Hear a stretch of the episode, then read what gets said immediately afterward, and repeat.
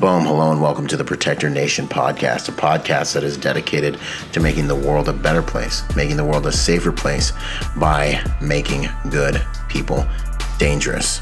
In this podcast, we're going to study and understand what it takes to protect, to protect your family, to protect your loved ones, because we all know that you have a few basic needs food, water, and shelter, but you also have the need to protect those things. In a world and society where evil runs rampant and is sometimes left unchecked, learning how to protect yourselves and your loved ones is becoming more and more important. And so we strive to raise the level of accountability to those who would do evil on this planet by making sure that the sheep, that the flock, is more well versed in protecting themselves and their loved ones. If that sounds interesting to you, then sit back and enjoy the show out. Boom! What's going on, you guys? Welcome to another episode of the Protector Podcast. I have an honored guest here with me once again for another episode. Craig Douglas, how you doing, sir? Man, I'm doing great, Byron. How are you, my friend? I'm doing good. I'm doing good. We're moving fast. Thank you. No, likewise. You always look good, man. You always look good. I hope I look as good as you when I get older. You know. Yeah, exactly. That's the uh, that's the thing. I'm I'm aging pretty pretty decent actually. I'm I've still got most of my hair. You know, yeah. Uh, picked up 415 pounds this morning, so uh, I'm I'm happy with that. I'm happy with that. Yeah. Outstanding. In fact, that kind of reminds me of a few things I want to go into with you uh, as we dig into these questions, man. When I talk a little bit about masculinity and diet and regiment, you know, and maintenance, you know, these these things. Me and you were kicking back and forth uh, in conversation a while back, and I think you had some real good some real good tools that a lot of guys could benefit from. I really, really respect and see as like a multi-dimensional kind of, I mean, more than an instructor. I don't want to use the word influencer, you know, you know what I mean? Um, but someone who people can learn more than one craft from, you know? So I really respect that a lot. Yeah, I, I tend to be, as I've gotten older, um, more interdisciplinary and there it is. Uh, kind, kind of my raison d'etre in um in in the training world. Just eh, by nature of what it is and and what it's become is very interdisciplinary. So um a, a bunch of other elements have come into my life on the the, the road show that have been not tactical training in nature but but have influenced me as modalities for excellence and and a lot of it harkens back to you know uh, lost man knowledge stuff that was passed on from fathers to sons. And um, you know i'm going to make an attempt to recapture that with a venture that uh, i'm partnering with Jeff Gonzales on in december which is a training and lifestyle conference that we call 12 labors named after yes. the 12 labors of Hercules. So, um, it's so good. If you, yeah. And if you look at the mythology, it's interesting. Um, it, it, and you read the legend, anything you'd probably want to do well as a man could probably be classified under this one of, one of those 12 labors, you know? Um, so basically, um, we're, we're going to have, and if, if anybody trolls my Instagram page and looks at it and sees what it's about, you, you'll see as you've noted, I have a variety of interests, you know, that, that range from, you know, fighting in cars to picking up heavy things to uh, great food and the technical elements of cooking, um, fine menswear, craft cocktails. I love all that stuff. So, what I'm, you know, ambitiously hoping to do is to bring all this stuff basically under one roof and have uh, a, a, diverse panel of instructors. You know, we're looking at about 30 guys or 30 guys and gals. Probably I've got uh, Gabe White, uh, very well known in the industry, is kind of the cyborg hybrid human who inhabits the space between high level USPSA shooting and concealed carry. Um, really, really neat guy. Gabe is going to be doing a shooting module.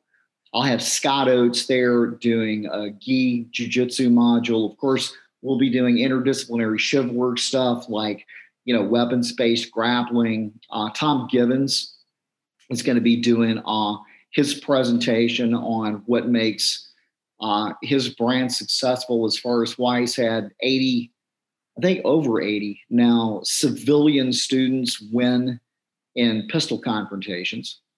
Um, we will have a good friend of mine, Sebastian Pritchard, who is a former uh, naval officer, BUD/S graduate, and has a doctorate from Oxford University, UK, in decision science, runs a boutique hedge fund. Very interesting, very interesting dude. He's also done some work for DARPA. Seb's going to be giving uh, a couple of different presentations, one on finance for the average guy, and his observations on um, young men coming into the world uh, from his unique perspective, being a college professor, an undergrad college professor uh, in part time uh, at Rollins University, which is a, a, a, mainly girl university in South Florida. Um, so he has some real interesting perspective on that. George Bass from uh, George Bass Menswear in New Orleans. Uh, he's an icon in the hashtag menswear movement and fashion industry. Uh, the man has 40 years, uh, knows everybody uh, who's anybody in that kingdom uh, is, you know, has the red carpet rolled out every year at Pitti Uomo uh, in Italy for that. That's the, the largest fashion show in the world. Yes. He's doing he's going to be doing uh, a module on why this stuff is important, you know, and why caring about how you look, uh, dressing well, dressing to the occasion, and at least mastering the technical elements of it are, are important probably as a man. Um, great food. We have a, a world class chef there, uh, Austin Sumrall, who uh, is the owner of the White Pillars in Biloxi, Mississippi. He's going to be butchering a hog and then taking uh, the offal and teaching uh, us how to make terrines and things like that. Uh, Justin Gurman uh, will do a class on pre-prohibition era cocktails of Louisiana. And what else? Robb Wolf is doing a presentation on diet. John Welbourn, the founder of CrossFit Football, is going to be doing a presentation on strength and conditioning. So, so if you want to be better in any way, shape, form, or fashion, then 12 Labors is the place to do it. My better half, Dr. Lauren Pugliese, uh, is going to be doing a class on polarity what makes men attractive to women and what makes women attractive to men. And she draws on the works of um, Esther Perel, Brene Brown, and David Deida. She has a very interdisciplinary approach to uh, relationships and relationship advice uh, and and and and attraction you know the laws of attraction rules of attraction.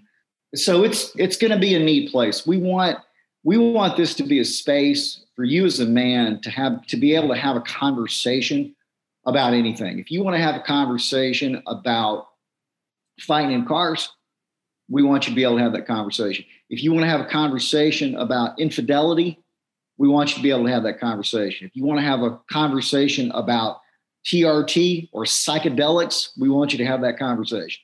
We Sweet. want all of the stuff. You want to have a conversation about red dots on your pistol? We want you to be able to have that conversation.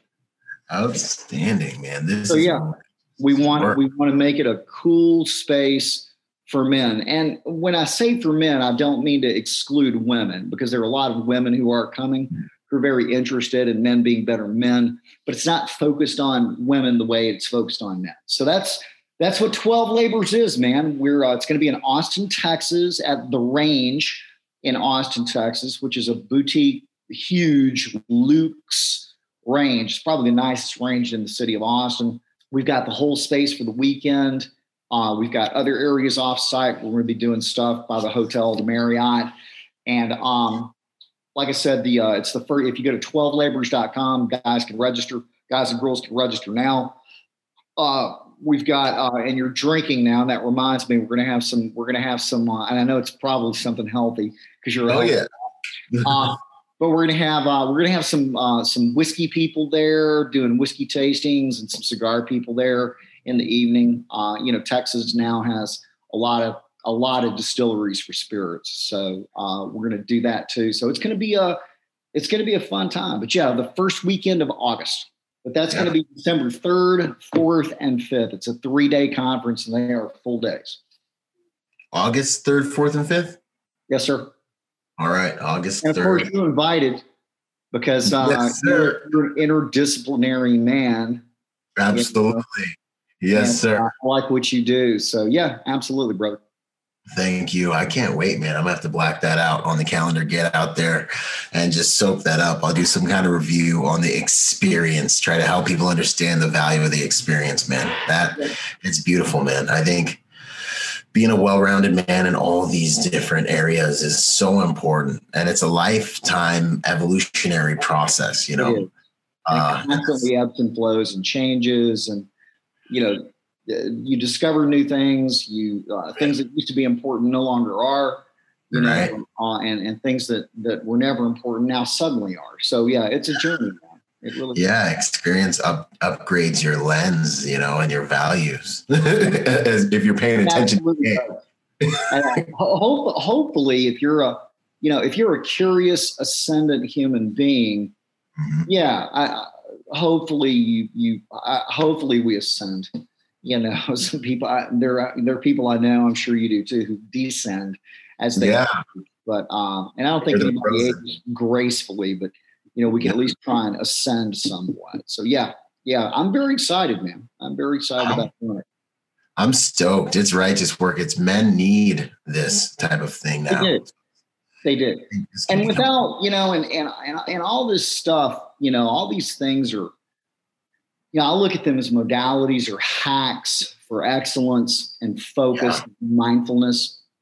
I, I don't care what it is, cooking, you know, preparing a meal, preparing a cocktail, you know, um, I mean, arguably, you know, uh, what goes into a great cocktail is like a modern day tea ceremony, you know, from from from the Japanese. Uh, dressing, dressing well. I mean, there are certainly strong military overtones, you mm-hmm. know, with suiting and fine fine menswear. You know, the the the the Savile Row houses, the oldest ones on the row in the UK, Huntsman, Gieves and Hawkes, Anderson Sheppard, people like that, you know, houses that are 250, 300 years old, they all began making uniforms for officers in the British Army and the British Navy. So, as much as people think that men dressing in suits and dressing well and all the trappings uh, and detail that go along with that is effeminate, actually, it's not. I mean, it has it, it, it, it has its roots in standing inspection. Yeah, and so that's that's certainly something you know that I, I, think a lot of men are unaware of, and, and I'd like to see all that stuff again. Number one reclaimed. And number two you know it's it's just a way to practice mindfulness and excellence. 100% and in every great culture warrior society you see very serious attention being given to the dress code the uniform uh, the placement of things. Like yep. it's you know, the peacocking of things and yep. It's it's all there you know it's it's our roots it's good stuff. Gives me chills talking about it. I love yeah, it. Good, good. It gives me chills talking about it too, man. It's, it's uh, outstanding. Uh, very excited. Um, very excited. so I guess before you know, just for folks that aren't familiar with you, I and I'm always amazed at how many people aren't familiar with you because you know your yeah. training, your works and stuff has really enhanced uh, so much of my life. Just a quick background, you know, where you're from, all that stuff. So I'm a retired police officer. I had a 21 year law enforcement career. The vast majority of that time was spent in drugs and SWAT. Um, I retired in 2011 to do training full time. So uh, this is my 10th year of training full time. It's my 19th year of doing training uh, because I started the business while I was still on the job full time. It's my 19th year of training uh, and teaching under the brand ShivWorks globally. I teach in uh, 46 states, 11 countries outside of the US, four branches of the military, five federal law enforcement agencies, and uh, I have a standing contract with a, a, specialized section of the Department of Defense. Um, I am best known in the industry for niche, nasty problems, the entangled gunfight. Uh, what does it look and feel like to get a gun out with someone right on top of you in a clinch?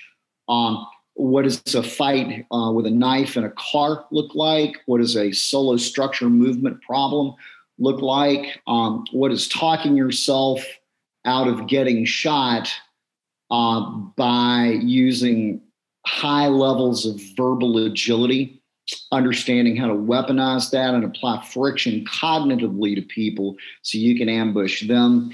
That's kind of what I'm known for in the industry. All, a lot of the um, the difficult problems and and the quote unquote soft skills that everyone talks about but no one physically trains. Wow. Man, it's awesome. It's the I always call it the Formula One of self defense. It's the it's the the complicated problems that no one wants to touch. Man. Right, and we had fun with this already once. We're going to do it again. But uh, man, that was great space that we had. Those two walls to uh, oh, yeah. to have a gunfight in. You know, I, I, I, wish we could like splice some video and to show uh, show show everybody what that looks like if they haven't seen what I do before. But we had some really we had some really good fights in that uh, in that uh, that module of instruction. That was a ton of fun. Yeah, for those of you who don't know, he's referencing our last hard skills intensive, where he was teaching people the entangled uh, gun, the really the entangled gunfighting, everything he was talking about just now, and um, so he gets to the venue you know, and we're kind of doing a walkthrough, and he's like, Byron, help me find a place where they can't get away. And I'm like, what are you talking about? Like, like, like, like, like murder alley, like a back alley. and literally, that's what we called it. And we found this space between like a dumpster and the external wall of the structure, and it was probably like maybe six feet of space in there and it turned into like a fight club. We had guys on either side. There was nowhere you were. You were in a fight. You were in a gunfight. Not you going anywhere. Yeah, flesh on flesh. It was outstanding, man. It was it was really that good. Was awesome space too. As soon as I saw that, we were walking the property. I was like, "That's it." exactly. I was, man. Yeah. yeah, it was great. It's a good time. It's such a good, such a wonderful event. And I'm I'm just excited to be part of it again. I really am, man. I had such yes. a good time you know, with uh, with all the other guys. The people are, you know, as you know, amazing. Amazing. So uh, I'm absolutely looking forward to doing it again. Yeah, and we are. So, ladies and gentlemen, Craig Douglas is going to be one of our instructors this year at the upcoming Protector Symposium 4.0. He'll be giving a soft skills presentation on Friday and then teaching uh, hard skills as well. And we're going to do some fighting in cars this time. So uh, I'm looking forward to that. You mind giving just a little uh, presentation, a quick couple minutes on what you'll be teaching on? Absolutely. So I call this. This is a four-hour. I think I'm teaching for four hours, right? Or three hours. Yeah. I can't remember. About Whatever four, it is.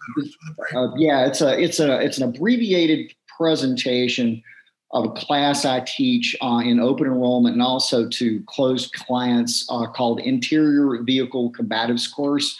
And basically, uh, number one, it reflects um, the experiences I had working undercover, particularly buying crack in cars, uh, and, and some pretty significant failures I had while doing so.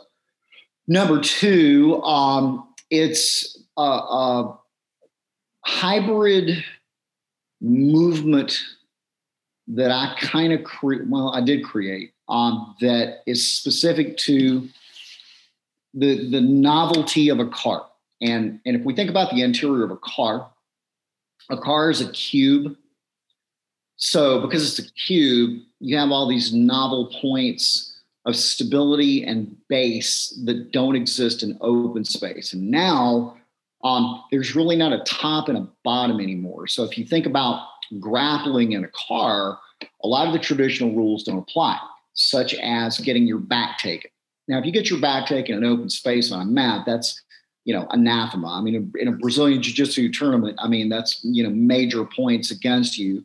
Uh, in the real world, that's you know uh, you're, you're getting choked out or beat up when a guy has four limbs available from behind and you have none. Um, that's a significant failure. Uh, in the car, because I can utilize the vehicle and the novelty of the environment and create strategies like pinning, where I'll brace my feet on the door and wedge a guy into the B pillar or the A pillar utilizing my elbows off the dashboard, my head off of the the uh, headliner and things like that. Uh, now, getting my back taken, not a big deal. In fact, uh, we can easily crush, and we have uh, crushed people's rib cages on a B pillar pin. It's happened. It's happened uh, in the early days when I was figuring all this shit out. So, um, but anyway, so we're gonna we're gonna look at that movement, which I I think of as something between jujitsu and rock climbing. Wow. That's kind of what it is. And then we're going to add guns to that, and we're going to add knives to that, and then we're going to add context to that. Uh, and then, like we do, we're going to test it, and you guys are going to have gunfight in a car, and it's gonna it's going to be interesting. Man. And so that's what we're doing. We're going to do that. You know, for however many guys we have, we'll do it what three times all day. You know? Yeah, it'll be it'll be four squads of roughly ten folks that will be going through each class. We will car fight from dusk till dawn, just like we did before. Outstanding, absolutely. It's going to be real world. It's going to be high speed. Um, it's going to be intense, and I think that's what people need to understand how to survive these altercations. So, yeah, you know, I, I describe a lot. A lot of times, I'll sum up my training as, yeah.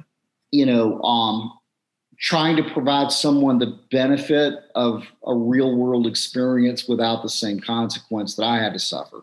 So, yeah. um, you know, that's really the, and, and really, you know, eh, I used to hear all the time. I remember the old guys, you know, who would say experience is the best teacher and don't worry about like training stuff and experience is the best way to learn. And after having a couple, experience is high stakes, man.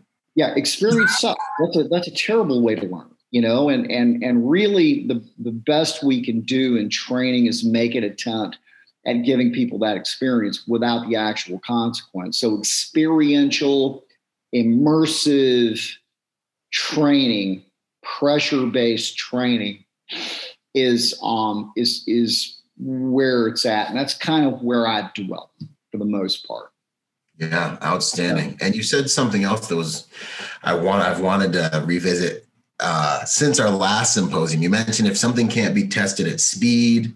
Yeah, I, I, remember there was like a few components you said. I think if it's not duplicatable or can't be tested at speed, um, maybe you should look at it a second time or something along those lines. What's the value of it, right? If it can't be if it can't be tested at full speed, what what really is the value of it? it and and it may have some value it may hmm. indeed have some value. But to give you, uh, and this is not a new argument. Right. For, for example, when when Kano created judo, right? One of the things Kano did, and Kano was uh, was a college professor. He was an educator.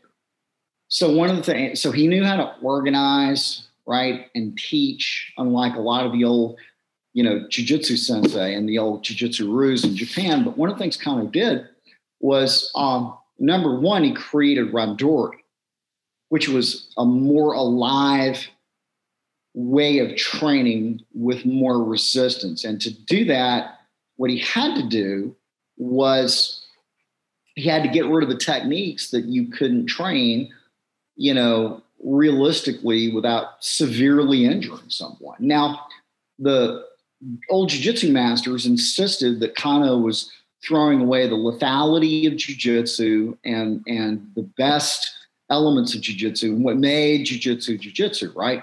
Um, well, you know, as it shook out at the Tokyo Metropolitan Police trials, you know, in the late 1800s, when everybody showed up wanting that money, wanting that contract, wanting that prestige, um, all those jiu-jitsu guys that didn't train realistically when they when they put their best people in against the new judoka, you know, in the new judo, judo guys wipe the floor with them.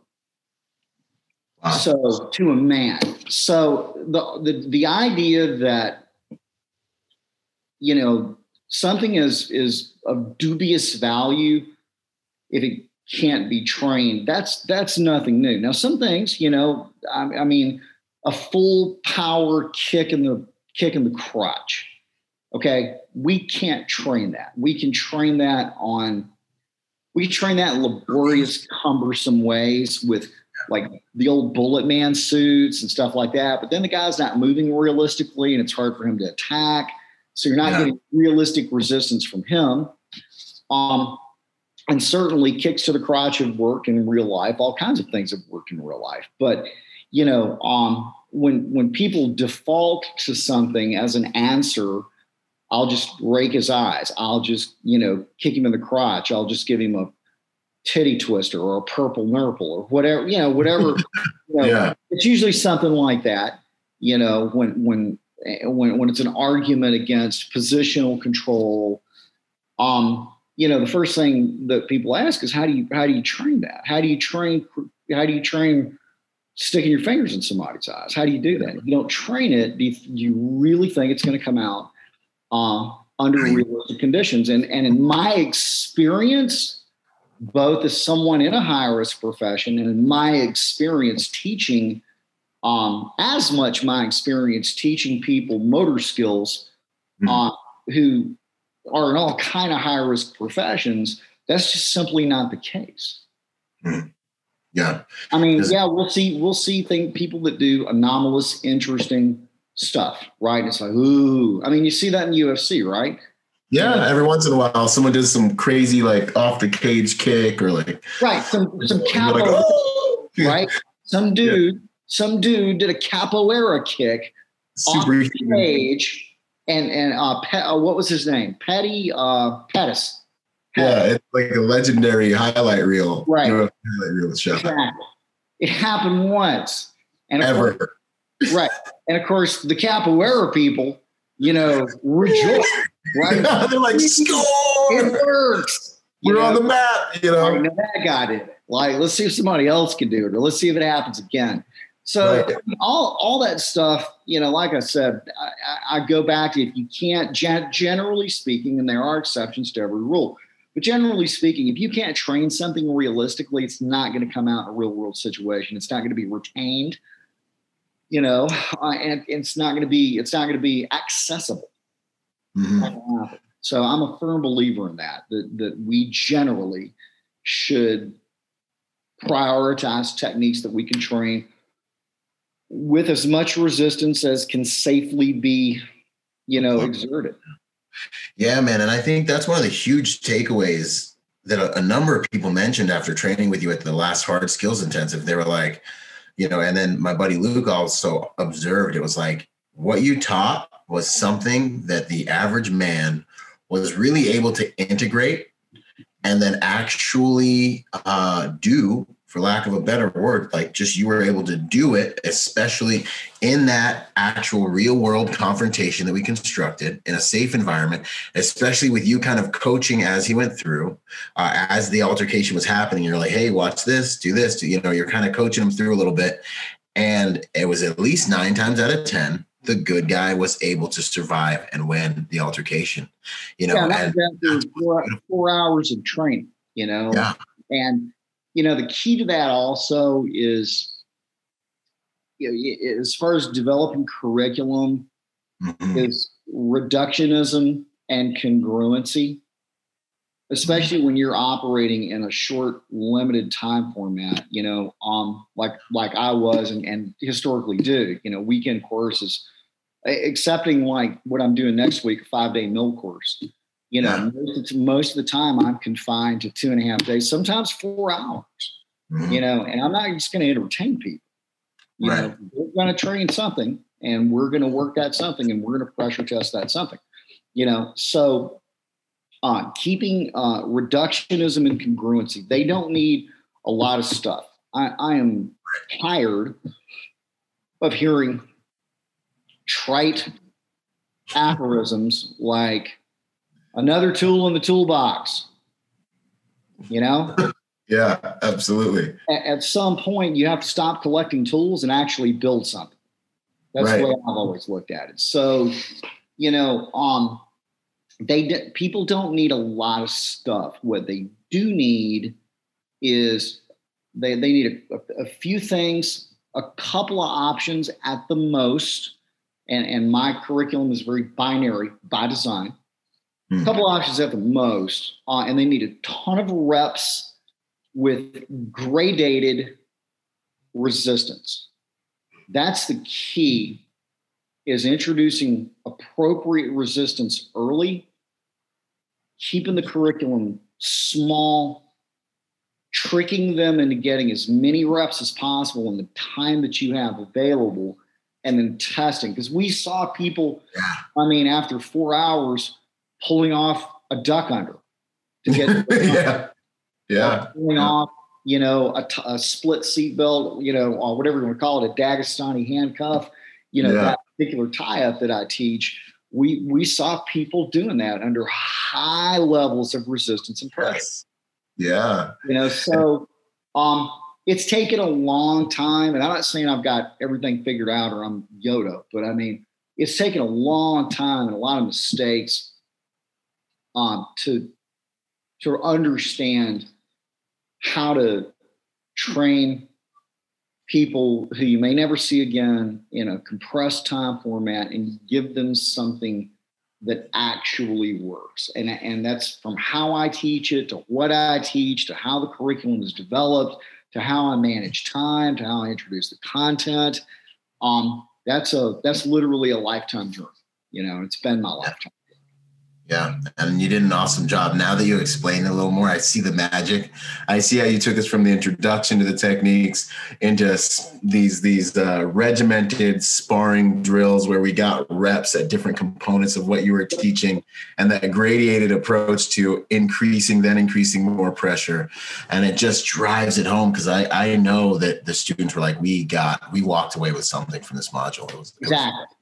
Exactly. And I want people to, I mean, I want people to have fun, make Right. no mistake, but, and I don't, I don't take myself seriously, but I take what I do very seriously and I take what pay their, and, and I take their time Mhm. very seriously. They're there to learn, you know, life-saving skills from me. You know, it's more like a, you know, a calling type thing. where It, Oh, yeah. it really is. That's a, that, that's something I take very, very, very seriously. You know, it's a, it's a, it's a vocation. Not really a profession. You know, it's a vocation like being a priest. You Yeah. know, that's how I look at it. So when people trust me to pay me hard-earned money and listen to me, I, I have to do a good job. Outstanding. No, I, I and it's felt the level of excellence that you that you embody as you're doing everything you're doing, even in this conversation. Uh, it's felt 100. percent That that energy's there. It's beautiful. Yeah. Much appreciated. What would you say to the females that are coming? We have a number of them coming to the event that are a little bit like, all right, like I'm going to get into a car and grapple with a guy and all that type of stuff. What would you say to Exactly What you're going to do, young lady? that? exactly. Exactly what you're going to do. You Um, need to. I would say, generally speaking, that women take physical instruction better than men. Mhm. Uh, they don't have any illusions about attributes. You know, um, so good.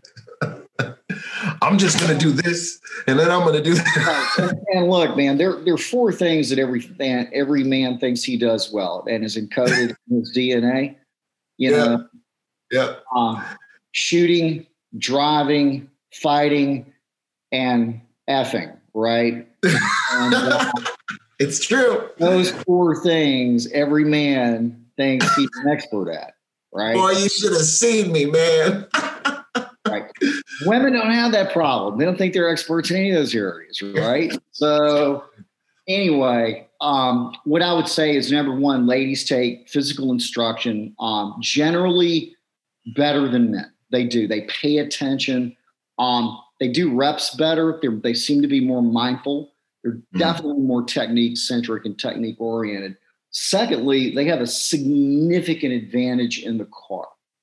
Hmm, really? Significant advantage in the car. They do. Wow, I would have thought not. Okay. No, they have a significant advantage. Once once I teach them how to move and how to basically translate, you know, MMA wall walking up the side of the door and how that goes, you know, I mean, I'll have these ladies looking like those creepy girls in those Japanese movies that are crying With the hands. Right. know what you're Right. you know, hair in their face and you know, Yeah, choking you out, shooting you, and stuff like that from all these weird positions that they shouldn't Awesome. be in. So Um, what I would say is, ladies, you're going to have uh, a good time. Number one, I promise. Number two, you're going to be incredibly empowered with your specific knowledge of how the car works. And a little bit of car fighting goes a long way. People who don't understand it, even people with high levels of skill. You know, uh, one of the guys that works for me, Scott Oates, um, you know, third degree black belt under Saulo Ribeiro. Scotty comes on the road with me, former Navy SEAL, you know, and um, he comes on the road with me a lot, especially in closed coursework. You know, the first time Scotty did uh, coursework with me and, and he did a car fight, he got wrecked, wrecked. Oh man, Scotty. By a purple belt in the car who's smaller than him. Mm. Not once, but twice. Because he dang it. So, so once is luck, twice is skill, baby. You know, like because he didn't understand how the car worked and how the novelty of a particular environment diminishes an orthodox skill set that's generally trained and learned in a training environment set up for your explicit comfort and safety.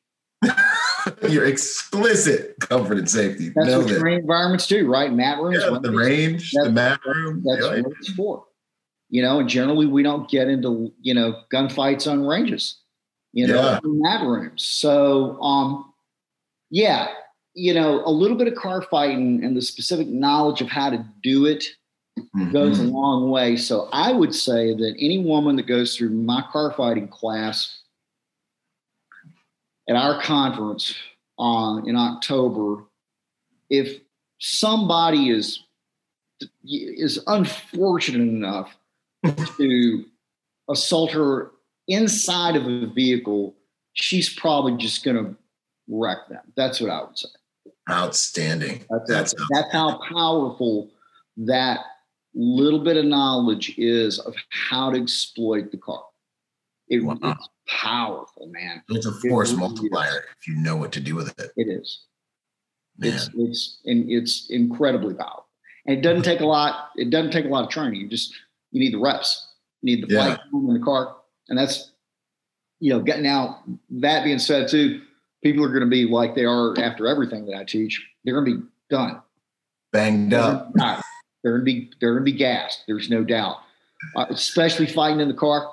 Yeah, um, because you just get mashed, and you know when your when your cheekbone is is smashed up against a B pillar, and a guy's got his foot in your ear, that kind of stuff. It it, it, it can so get a little get a little much, you know. It was but, um, definitely. Um, yeah, it was it was definitely Fight Clubby, real real Fight Clubby when we were yeah, and you had the music yeah, going. Yeah, it, it, it is it is. So good, I love been, it. And I've been and I've been referred to kind of funny, been referred to as the uh, as the, the Tyler Durden of the uh, of the self defense and the firearms training. I've been called that before. I'm like, yeah, man. I was like, we're back in the squad bay. Like we're in the back of the squad bay right now. I'm about to figure some stuff out. We real at, least, at least all kinds of funny stuff. You know, somebody, you know, somebody like we're doing on, you know, we're on a bay. You know, the for for a, a class for a weekend. There are multiple bays at a large commercial yeah. range. Somebody wanders over and they're like, "Hey, man, what are you guys doing?" It's like first rule of it is we can't talk about it. You know, that's awesome. Always, there's almost always a Fight Club reference. I mean, nobody's nobody's truly that dickish, but the the, the yeah. impulse definitely is there. So yeah, it's uh, it's fun, man. It's uh, it's not for everybody. Certainly not. It never right. will be. And uh, I don't, right. you know, apologize for the intensity or viscerality of it. You know, it's safe, it's hard, it's scary, and uh, after people do it they have a sense of accomplishment and they have a roadmap on how yeah. to get better and they feel good. Yes. I'm going to keep doing what I do the way I do it. I love it, man. And that's exactly right. The looks in the guy's eyes at the end of the last event, and then they felt like they accomplished something. We got right. some tears, you know. I mean, it was like it, it was beautiful. It did. It was cool. Absolutely. Cool. cool. Moving. What um what martial arts you talk about interdisciplinary stuff real quick kind of what martial arts do you kind of fuse together uh, and some of the stuff you do these days mainly I, I, would distill it down to to wrestling uh, a little bit of boxing, mainly dirty boxing, um, attached, punching people in the clinch. Uh, mm-hmm. Brazilian Jiu-Jitsu. Uh, there's some Muay Thai in there, uh, but but mainly uh, mainly wrestling. You know, and, and I say of of everything that's uh, in, in fact I refer to wrestling as the base. You know, um, and from from the base you can add things, and you can there are different ways to to go.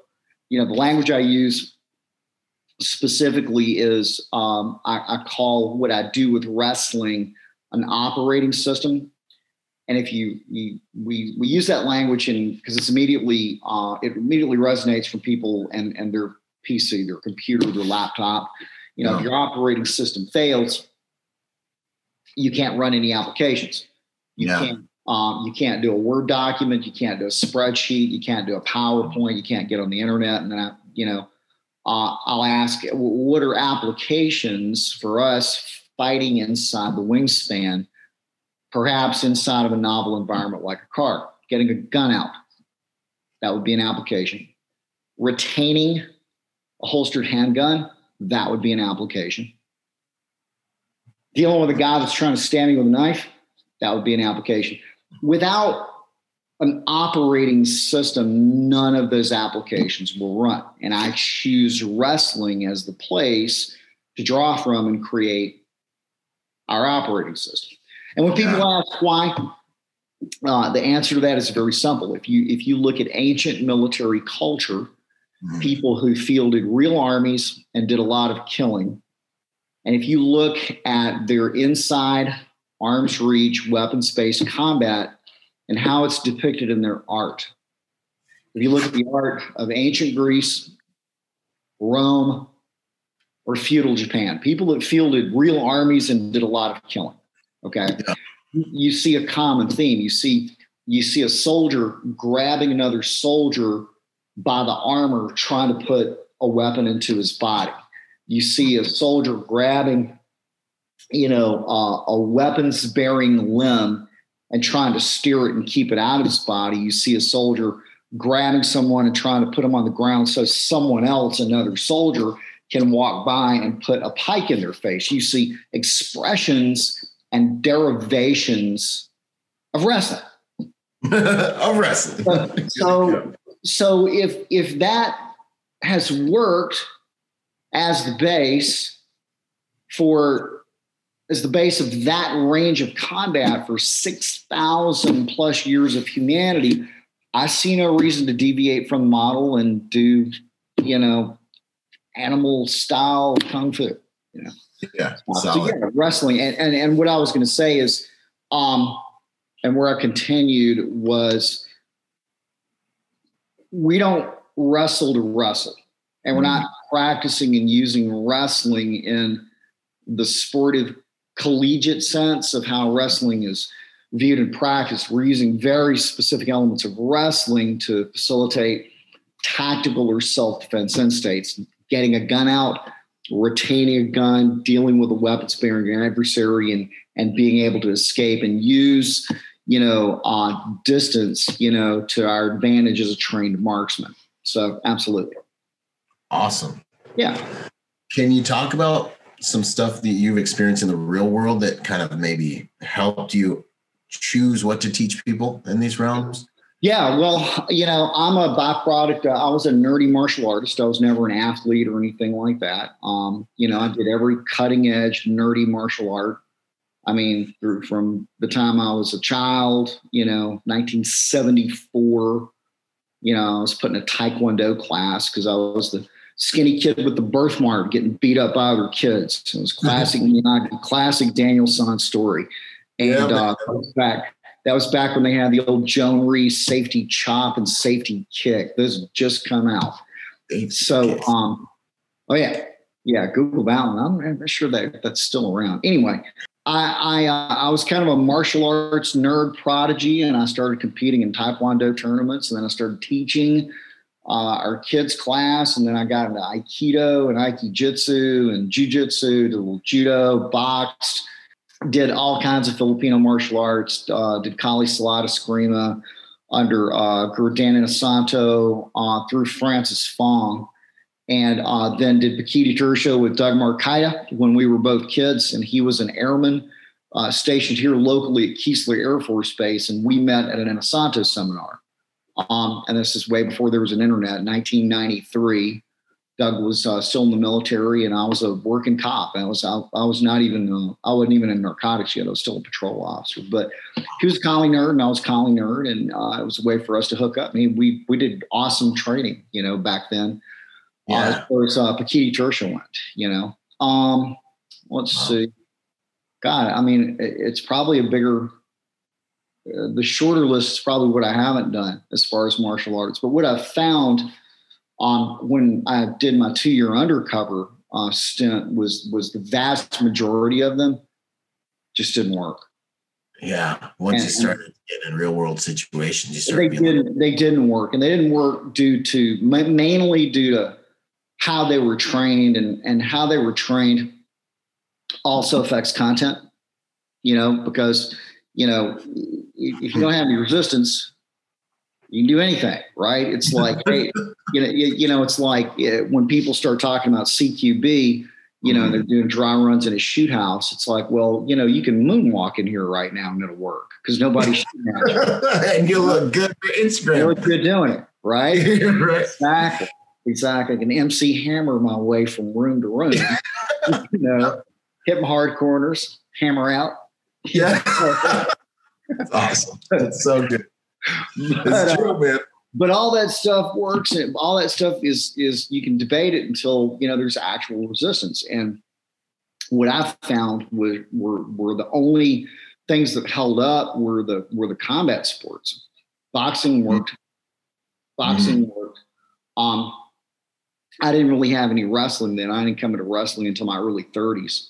Um, but uh, I had a good sense of it. And I'd done some Shooto with uh, Erik Paulson back when he had a ponytail, and uh, and Yori Nakamura, uh, who was the first guy that came over and did Shooto. So and I had a good affinity for for stand up grappling. So that that seemed to work. Had a great rear naked choke, you know. Um, and and that th- those few things seemed to work. Uh, so the more I focused based on you know what I saw at, in that that two year undercover stint, when I came out of that, I really started focusing on contextualizing combat sports themselves and combat sports uh, training modalities for tactical situations and self-defense situations. Uh, you know, I started off mainly open enrollment, but it's gradually shifted to where I'm I'm now squarely half between open enrollment, regular people, and closed coursework with with government. So yeah, yeah, yeah. but yeah, the failures uh, that I had as, uh, as, as an undercover officer, and not just as an undercover officer. I mean, the failures I had even as a patrol officer. You know, I um, I'll, and I think you wanted me to tell a, a story or two. I'll tell you one. Um, thank you, thank you, thank you. And this is this is not a this is not really a cool like narcotics agent story. This is just a story. But you know, back when I was in my full um, you know, uh, Southeast Asian martial art heyday, um, my grappling wasn't that good. It was more intuitive versus technical. Um, hmm. I, I, had a, I was a patrol deputy and had a call for service, and uh, it was a medical emergency. And I, the medical emergency was put out, and I responded to the call and got there. And a, a, a kid, I don't know, 10 or 11 years old, answers the door and he says, He's in here. And he runs off to his left. Well, I enter the house, go, and I'll go down a hallway that ends in a master bedroom. There's a large walk-in closet. It's filled like most closets are with boxes of shoes, and there's a shoe rack on the floor, oh, yeah. coat hanger stuck out. There's a huge guy, huge guy, um, like bigger than you, huge dude. wow. um, I, think, I think he was like, uh, I think he was probably, I don't know, 20, big, big, wow. offensive lineman, NFL size human. And he was and he was face down. Okay. And um, his head was to my right, so his right arm was was facing me. his both his arms were under him like this. There was a woman on his left side. She was crying, and she was pulling on him. Just get up, just get up. You can't do this. So, you know, between the call that was dispatched, medical emergency, the kid ain't saying he's back here. Now I'm thinking, all right, got you know, especially again, the dude's so huge. I was like, hey, he choked on a hoagie. You know, it's over. I'm gonna call the paramedics. Yeah. having a heart attack or something. So I took a knee, and and not because I was doing anything tactical, but I just happened to check his elbow because I was going to roll him towards me. Yeah. So checked his checked his elbow. Well, as soon as I did that, I grabbed him to pull. He sprang up, and underneath him, he was holding a nine-inch fillet knife, and he had cut himself. nine inch. Yeah, mm. and he had cut himself from wrist to elbow, and wrist to elbow was covered in blood. Um, okay. So the medical emergency was uh, you know, as was want to happen in, in law enforcement, the medical emergency was um, was a suicide attempt. That yeah. information didn't get passed down. So immediately, uh, I, I I had my elbow there. He swings up. He's huge. You know, I think I'm probably at the time I don't know 135 pounds. You know, that's oh, my gun. You know? yeah. So, um, you know, I I dove on his arm and caught his uh, caught his arm basically in a two on one, you know, two hands on the knife, and basically rode him. And and every strip that I tried, that I'd learned in Southeast Asian systems, uh, trying to get his wrist bent, uh, it was blood. None of it worked. We're fighting uh, in a closet with a bunch of shoe over, uh, you know, roll, rolling around over shoe boxes. She's still in there with us. So, um, oh man, what what worked, what worked, what worked was me holding on long enough, and that was about three minutes before another deputy gets there. Long, long time to be holding I on, hit, man. I hit my panic button on my portable um, and I was trying to bang his hand uh, against the uh, the the case the the casement on the door. Nothing worked. Dude would not let go. Could not make him hit him. But I, you know, if I if I hit him, dude was so big and strong, and he outweighed me by by over a hundred pounds. Um, yeah. covered in blood. You know, trying to hit him and maintain a hand and not eat a blade, that that I figured out that wasn't too feasible. You know, I didn't get hit. Hmm. Fortunately, I didn't get stuck, but uh, I, I didn't have an answer to that problem, and I didn't know what to do. And it was in an environment that I'd never trained in, with variables that I'd never trained in. You know, such as having a third party there who's uh, present, potentially part of the problem, uh, yeah. certainly not part of the solution.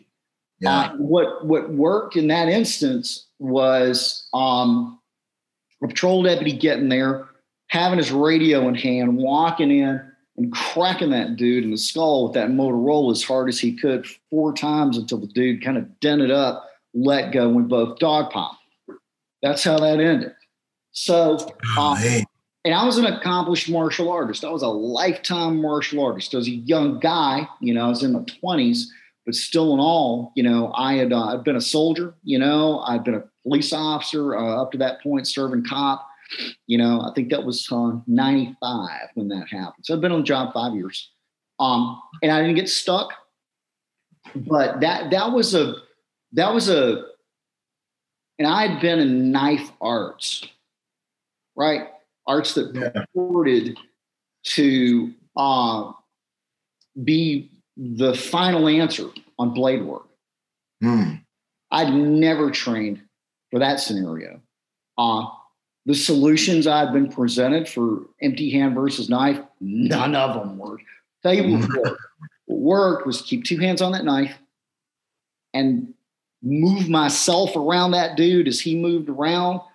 Uh, yeah. been an open space. I might have been able to get away, and I was quick and quicker yeah. and shooting but I was in closed space. I didn't want to let go of the knife because I wasn't sure if he'd go after her or not. So I just had to hang on. Mm. I couldn't let go, you know. Uh, I, I, and I did let go twice trying to try hit him. I was in a weird position, so I didn't have any base, and I couldn't generate any power to knock this dude out. You know, yeah. um, I, I, thought about trying to uh, to go for my pistol and shoot him, but I was in a level three retention holster, and I didn't have enough control to get the time to get the gun out like I teach people how to do now. I didn't even know how to do that. So wow. all of that, that's just that's a story. And there are others. There are others, but that's a story. They're they're they're they they're, they're not important because they all illustrate the same point.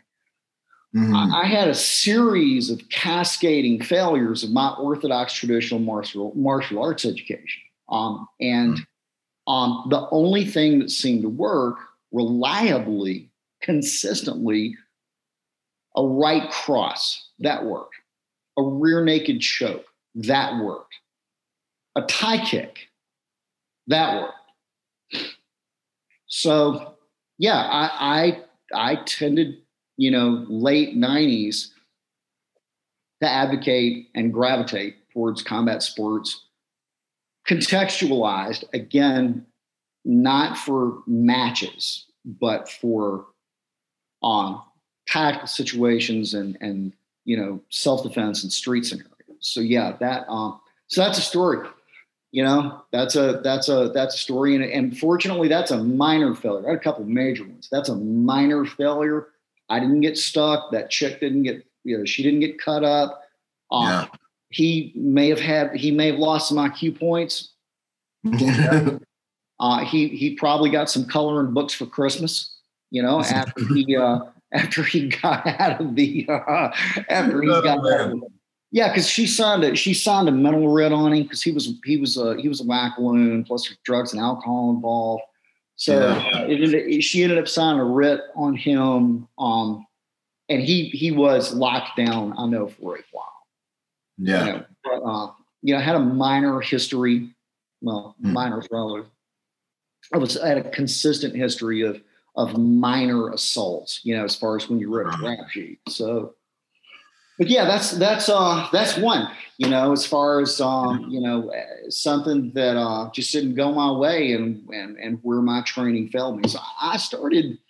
You know, when I got into high risk professions, my faith in in martial arts and martial arts instructors and styles of martial arts it's really started to wane. I'm, and and I'll be quite frank, I was an atheist there for a while. Yeah, you're losing your religion, man. Huh? Right, I did. That, yeah, exactly. Yeah, yeah. I, I, that's a great way to put it, man. In fact, you know, if there were video of uh, me trying to strip that dude's knife out, you know, yeah. a good a good, you know, uh, uh, you know, play over song would be "Losing My Religion" by, by REM. That would be uh, that'd be an awesome, ironic. You know. the video is so epic. I can see it. Right. That would be, you know, that would be an awesome video to see flyweight me. Yeah. Rated holding on for that's pretty much what it looked like. It's pretty much hold on for life. He's shaking his arm trying to get me off of him. You know, oh, big man. guy. Man. Yeah, like I said, he uh, well, yeah, actually, he had he he had, had almost almost two hundred pounds on. Him. Wow, nothing I, could, nothing I could do. Man, that's stronger than you. Form there. You know, confined space, didn't grapple that good, couldn't hit him hard, couldn't get to anything but fortunately it turned out. But um, yeah. Yeah, so, another goal is not is for people not to have to get fortunate when it comes to these, for them to have yeah. to yeah. understand how to navigate these. A lot, of, a lot of my, you know, a lot of my curriculum and learning points come from my failures. Yeah, and most of them do. I mean, so I have a well-developed curriculum because I had, I had several significant. And you know how it is, man. You don't remember any wins. Y'all only remember the losses, right? You only yeah, but the losses create, if you survive them, the losses uh, create growth and change, and hopefully yeah. positive. Hopefully, it's creating, you know, uh, great curriculum and not alcoholism. Right. You know, yeah, because we've seen it go both when ways. You have, when you have a loss in a high risk endeavor, you know, I mean, a lot of people degenerate into you know the bad side of that. That's what they yeah. That's how that's how they cope. You know, my therapy and coping for my losses was uh, creating training solutions. Outstanding. Yeah. Well, we're we're happy you did, man. Um, it's an honor, you know, to be able to learn from you, to be able to, you know, have you at this event. I'm absolutely looking forward to it. I know so many are. Um, and I know you're, I mean, even when we were having our conversation, you were like, that is the last free weekend I have. Yeah. and, and, I was like, you got it, man. Thank God. You got it. You got it. I was like, this might be your last right, bro. Yeah, this year to train, you know, these arts with with uh, Craig Douglas, man, because he is he's blowing up. Um, so hopefully we'll see you guys there, you know, at, at the Protector Symposium 4.0, protectorsymposium.com. Get your tickets. Um, but also I'm psyched about this seven labors, man. This sounds like an event that well, uh no the world is. 12 labors. 12, 12 labors. I'm taking shortcuts. 12. See, I yeah, exactly. Took five labors away, Burn. Yeah, I know, I know, right? You know, so it, you're doing so many awesome things, man. I, am really excited, looking forward to it. As always, it's going to be an amazing event. So thank yeah, you so much sharing this time, man, with me. Always, always. You always got my time, and I always like working with you and hanging out with you and talking to you. And it's uh, it's mutually, you know, beneficial. And you know, I learn a lot when I'm around you too, man. So I appreciate the opportunity as usual. Thank you so much. Absolutely. Thank you. Awesome. All right, sir. We'll see you in a bit. Boom. Boom. Yo, what up? I hope you guys really enjoyed that episode. Hey, listen, in order to get more out of the brand, I want to encourage you to go join us on our social media platforms and join us at protectornation.com. We post different types of content on our different platforms at different times. Uh, you'll get blog posts, you'll get videos, you'll get real world combat engagements and things like that. So stay plugged in in order to get the most out of the brand. In order to support us, also go to protectornation.com and buy something or join forces with me on Patreon. You'll scroll down the homepage and you'll see the link. Uh, anything you can give counts. You know, think about whatever you would lose in your cushions or like spend on McDonald's this month, five bucks a month, whatever it is.